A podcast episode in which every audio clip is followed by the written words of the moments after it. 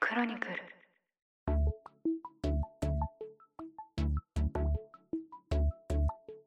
ポッドキャスト総研この番組はポッドキャストスタジオクロニクル代表の野村貴文と新しい経済編集長の志り祐介が面白い音声コンテンツや音声ビジネスの可能性についてあれこれ語っていく番組ですこんにちは野村貴文ですこんにちは志り祐介ですはいえっとポッドキャスト総研第2回ですね、は始まりましたよろしくお願いしますよろしくお願いしますえっと、前回、あの、音声コンテンツは来るのかっていう話をしまして、うんうん音なるさんが、あの、やられたですね、ポッドキャストに関するこのリサーチ、はいポッドキャスト国内利用実態調査2021を、あの、ベースうにんお話をしていったんですけど、はいなんかあれですね、うんあの、10分で収めようと思ったんですよ、最初は。収めてようと思いましたよねうんやった時間が20分超えましたよ。まあね仕方なかったかもしれないですねでも、はいそのやっぱり10分で収めようっていうのもまさにポッドキャストとしてはそのぐらいがいいんじゃないかっていう野村さんの判断だったってことですよね。あ、そうそうそうそうそう。んあの、えっと、週に2回ぐらいの番組だと、まあ、マックス20分かな、みたいななるほどなるほど。うん感じ、うんうんうん構成がしっかり決まってて20分かなみたいな感じだったんですけど、うんうんうんうんなんか雑談だったらもうちょっと短くてもいいかなと思ったんですよなるほどなる ほど。そうしたらやっぱ喋りたいことがいっぱい出てきちゃって うんねついつい20分超えちゃいましたけどははいなんで今回はねできるだけちょっと十数分に収めるように頑張い、りいたいなやと思もうんうこですれけど冒頭にこれ言っちゃうとねこれ結果的はに最後どうなるか不安で今仕方ないですけどまあな伸びたら伸びなたんで、でね、この話したんだろうって僕は思いながら野村さ んでもじゃあ早速のもうテーマに入りたいんですけれども、はいはいはいやちょっと思ったのが野村さん今音声プロデューサーとして「クロニクル」っていうポッドキャストスタジオを作られていていろんなとこで番組配信されてるじゃないですか。そうですねはいで、えーと「ニュースコネクト」っていうニュース番組を聞いてパッと思ったんですけど、はい一番初めになんか女の人の声で「クロニクル」みたいなこと言ってなんかちょっとおしゃれな感じで言ってるなと思って。はいはいはいあれってな、あれ何なんですかっていう話をちょっと今日聞きたいなと思いましおーありがとうございますあ気づきました、あれだ気になりましたた。野村さんの声ではないなと。うん。まずそもそもね。はいあれ誰の声どう、どうやって作ったのかとか、そのあたりちょっと聞きたいな。まあ私の声でもないし別に私の妻の声でもないんですけあどあ、そうなの。なるほど、なるほど。はいほうほうほう。あの、あれ、プロの声優さんです。あ、そうなんですね。はいうんうんうんうん。で、あれちょっといきさつを話をすると、いはまあ、いわゆるあれ、サウンドロゴってやつでしてい。、なるほど。サウンドロゴ。うんうんうん。た例えば、うんあの、有名なので言うと、ネットフリックスの、ダダーンってい音あるじゃないですやか。ー、あれ聞くともうネットフリックスですよね。ですよね、うんうんそう。あとは、私がか関わった会社さんで言うと、はいあの dmam.com みうたいな、ん。はいはいはい。あれもサウンウンドロゴですよ、はねいはいはいはいはいはい。。なので、割と、その、なんでしょうかね、音で、そのブランドを想起させるっていううんやつなんですよね。なるほど、なるほど。はい、うんで、はっきりと読む場合もあれば、うん。あの、音だけ、別に言わずに音だけでやるやるっていう場合もあってう、ん、うん、うん、うん。で、まあ、ただ、ポッドキャストの場合はさすがにその音だけだとな何のこっちゃわかんないんで、はいはいはい。あの、読んでもらおうかなと思って、そうかあの、クロニクルって言ってもらったんですよ。テレビ CM とかだと、ロゴと一緒にそういう、ネットフリックスだうと、んネットフリックスって赤赤い字とともにあの音が鳴るから、印象付けれるけど、音だけだとってことですよね。なるそほうでどすそうでなするほど、なるほど。そうそうそう。で、うんあの、どういう風に作ったかっていうと、はいはいはい。ほうあの、実は、あの、古典ラジオほうほう。を、あの、配信している、あの、樋口さんっていらっしゃるじゃないですか、人樋口清人則気さん。番組ですよ、古典ラジオ。はい。本当に。もうカリスマ。マポッドキャスターの。はいはいはい。で、実は樋樋口さんと、うん私、あの、えっと、アースコープ、ニュースピックスやってたアースコープっていう番組口でさん、はい。ご一緒していて、うんうんで、樋口さんと私がプロデューサーみたいな立場だったんですよね。うん。うんうんうんで、まあ、樋口さんはあの音のプロなんで、うん。はい。あのそういうそのサウンドロゴってあの作れませんかっていうふうにご相談したんでなするよ。ほど、なるほど。うん。そうしたらなんと、うんあの樋口さんの弟さんがほう。まさにそのサウンドロゴを作作る会社を経営されていて、あ、そうなんですね。もうそんな会社があるんですね。そう会社があるんサでウすンよ。ドロゴデザイン会社ってことですよね。はいうんまあ、もちろんサウンドロゴだけじゃなくて、うんうんうんあの普通に音楽を制作したはりいとか、はいはい。まあ、そういうマーケティングに使う CM とかマーケティングに使うそうんの音を制作するっていう会社なんですけど、うんで、あの、いやもううちの弟が多分その日本一サウンドロゴに詳しいんでって言ってすごい紹介してくださったんですよ。めっちゃ面白い。すごい。うん。はいうん。で、ああ、もうぜひぜひっていうふうに思って、うんで、えっと、その樋口さんの弟さん、はいはい、あはのい。樋口太陽さんっておっしゃるんですけど、うん。あの、その方の、あの、四谷のオフィスに行ったんですよ。ほうほうほで、そうしたら、うんあの、サウンドロゴ作りすごい面白くう。て、ほまず、その、スタジオに行く前段としてですう。はいね、はいはあの、いくつか、その、声のサンプルを聞かせてもらったんですよ。い。なるほど。うんうんうん。あの女性が喋ってる、男性が喋ってる、はいはい、はい。しかも、子供が喋ってるとかもあったんですよね、あ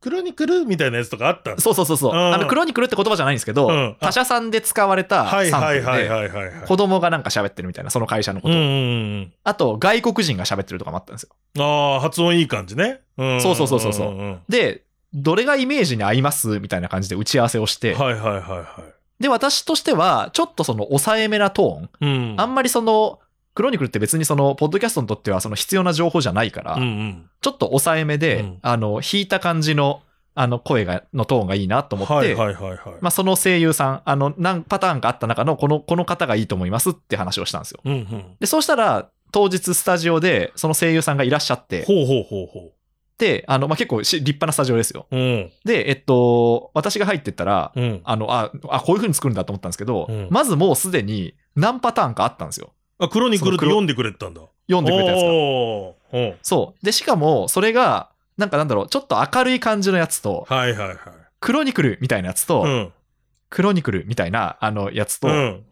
みたいなそういくつかあったんですよなるほどね。うん。やっぱちょっとこれは明るすぎるんで、これくらいの抑えめなトーンですかねみたいな話で言ったら、うんうんうんそれを主軸に、じゃあ今からちょっと本番やりますみたいな感じで、おそのクロニクルっていうのをもう何パターンかこう読んでくれたんですよね。おなるほど。で、で、それを、あの、別室で喋っている声優さんと、うん。まあそのディレクターというか、あの、プロデューサー役のその樋口さんうん。が、そのもう何パターンも何パターンも試していって、もう、音楽のレコーディングと似たような感じですね、本当に。いや、そうなんですよ、本当うんうんうんに。すごい面白うかんった。で、あ、やっぱプロだなと思ったのが、はいはいはい。でそうすごいいろんな細かいテクニックがあったんですけど、はいまずえ野村さんこれってどういう音声に載せるんですかみたいなこと聞かれたんですようんうんうん。でもうニュースコネクトのあの BGM は決まっていたからはいはいはいはい。一旦これを想定してますみたいな風に送ったら、うん。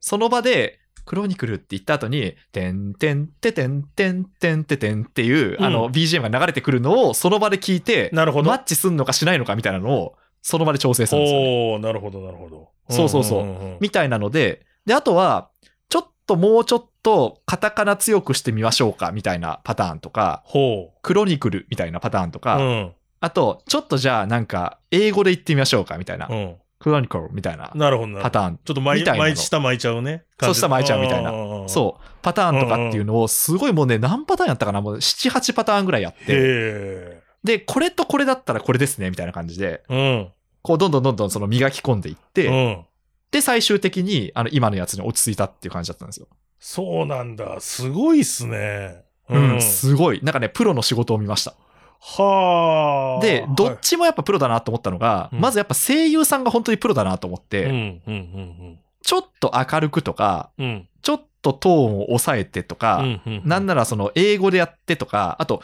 息多めにしてとか、なるほど。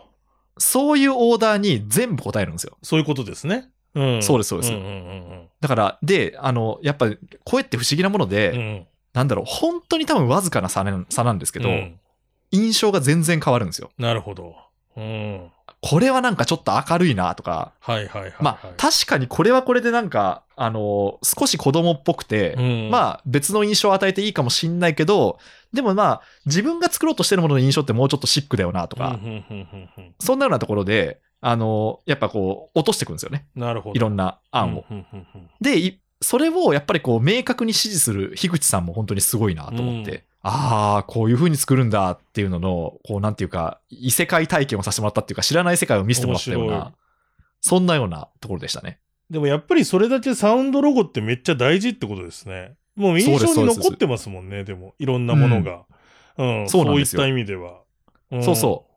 で、多分今後、そのいろんなところにそれが使われると、はいはいはい。ああ、あそこが作ったやつなのねっていう風に、うん。もっとやっぱ印象に残ると思うんですうよね。ん多分そのブランドって、その、その会社自身が頑張っうんてそれを育てていかなきゃいけないと思うんですけど、でちちなみにこのクロニクルって僕、僕まださっき1回2回聞いただけなんで、記憶が曖昧なんですけど、まだ。はい。これってなんかちょっとその声そのままじゃないですよね。なんか加工してますよね。加工してます、加工してます。うん。で、それもうん、やっぱり何パターンかうん、その加工を試したんですよ。うーん。なんかもっと山彦みたいにうわーんって広がるパターンもあれば、はいはいはいはい。なんかちょっとおもちゃのラジオっぽいような感じにああ、なるほどね。うん。するとか、うんうんまあ、そういうのを試して、あと本当に生声だけってパターンも試したんですよね。ああ、もう声だけのパターン。声だエフェけ。クトだけそだう、それもね、結構素敵だったんですけど、うん。あの元の声優さんの声がすごく素敵だったんで、はいはいはいはいはいそれでもまあ成立するかなってていうぐらいだったんですけど、うんうんうんうんまあ、その中で、あの今のちょっとだけエコーかけていて、少しくぐもってるっていうののエフェクトにしたんですよね。なるほどね。うん。はい。なんかね、僕の勝手な印象だと一瞬、もうファーストインプレッションですよ。はいはいはい。なんか、街の中で、はい。ちょっとこう、比較的若い女性がクロニクルって言ったっていうような絵が浮かんだ、勝手に。全然違うかもしれないんですけど。はいはいはいはいはい。うん。なんかこう、ああ、嬉しいセっすンターね。街の雑踏の中で、はいはいはい。こう、一人だけ止まってる女の子がいて、ボソッと言ってるみたいな印象がなんかありましたね。全然意図はしなあーしてないのかもしれないけど。そのね、雑踏は意図してなかったんですけど、でも確かに言われてみればその光景マッチしますね。でもそういうドラマとかありますもんね。そうそうそ雑う。あ踏でちょっと振り返ってなんかっていう。あとは、その、なんか、よく、こう、あの、NHK さんのドキュメンタリーとか、はいはいはい、はい。あの、特番みたいなもので、こう、なんうんうんうか、渋谷なりの、こう、雑踏映りながらも、はいはいはい女はいの子が話すみたいなシーンあるじゃないですか。なんかね、うんうんそういう感じをちょっとね、印象を受けた感じですね。ああ。でもちょっとごめんなさい、僕も1回2回しか聞いてないんでね。これから印象変わるかもしれないですけど。あ、でもいいなと思いました、サウンドロゴ作るって。うん。いやいや。や、ぜひ、あの、もし新しい経済も何か作る時があれば、あの、ご紹介しますので。ね、ぜひぜひはいそれはお願いしたいですし、なんか音楽とかと一緒でやっぱりその印象が残るっていうのが大事だし、うん、うんそうなんですよ、よね。で、なんか本当に、あの、樋口さんとお話ししてて、はいはいあの思ったんですけうど、んやっぱりその音響っていうもの、音楽っていうものが、うんその、例えば CM を作るにしても、コンテンツを作るにしても、はいやっぱり思った以上にこう重要であると。うんうんうん、で結構やっぱこう制作していく中ではその二の次になっちゃうというかやっぱりこうビジュアルの方がどうしても、うんあの目目がいっちゃうんですけど音響ってすごいやっぱ印象を決めるんですよねっていうような話をしていてうん、だからまあそそれがねあのまさに今回サウンドロゴ作っていただいて確かに印象を全然決めるなと思いましたしはいはいはいなんか本当にいいコンテンツ作ろうと思ったらやっぱ音にこだわるべきなんだなって思いましたう。ん確かにうんまたちょっと別の回でも話したいですけど結構ポッドキャストでも最近ジングルがこだわってるものとかも増えてきてるじゃなはいいですか、はいはい増えてきまあすあね。いうのもは素敵だなと思いますね、なんかうんすごく印象に残るし、うん、そうでですよねししっかり作ってんなって感じがあそりうますそよね。うそうそうそうそううんなんですよね。はい。はいというわけでね、今回はそのサウンドロゴの話について喋っていきました。ね、だからもちろんあの皆さんもねポッドキャスト始めるって時は関口さんみたいなところに頼むのもありですし、まあはい、あのまずは自分らでインディーズでやるんだよっていう場合もですねそこを意識してちょっと作ってみたりするといろんなね音声ソフトでもちろんエフェクトもかけれるしあの誰かちょっとねあのに話してもらってそういう風にやるっていう手もなくはないと思うのでそうですただねね。そうはいいう風に作ってみたりしてもちょっとね他と差別化できていいんじゃないかなと思いました。うん、そうですね、うんはい。結構ね、こだわったらこだわったで面白い部分だなと思いましたそね。うそうそうそうははいいというわけで今回はありがとうございました。この放送はですね、はい我々2人が配信しているボイシーの風呂敷畳人ラジオにも配信していきます。ボイシーでは音声の話だけではなく、キャリアや仕事術の話もしていますので、ぜひそちらもお聞きいただければ嬉しいです。そしてあとはですね、えー Amazon Music、そして Audible でみんなのメンタールームという番組も配信をしていますので、そちらもお聞きください。あとはですね、この番組がもし面白いと思っていただきましたら、ハッシュタグ、ポッドキャスト総研、ポッドキャストは英語、総研は漢字ですね。うんそちらでツイートいただけると我々が見させていただきますので、どうぞよろしくお願いいたしまお願す。いします。それでは次回もどうぞよろしくお願いいたします。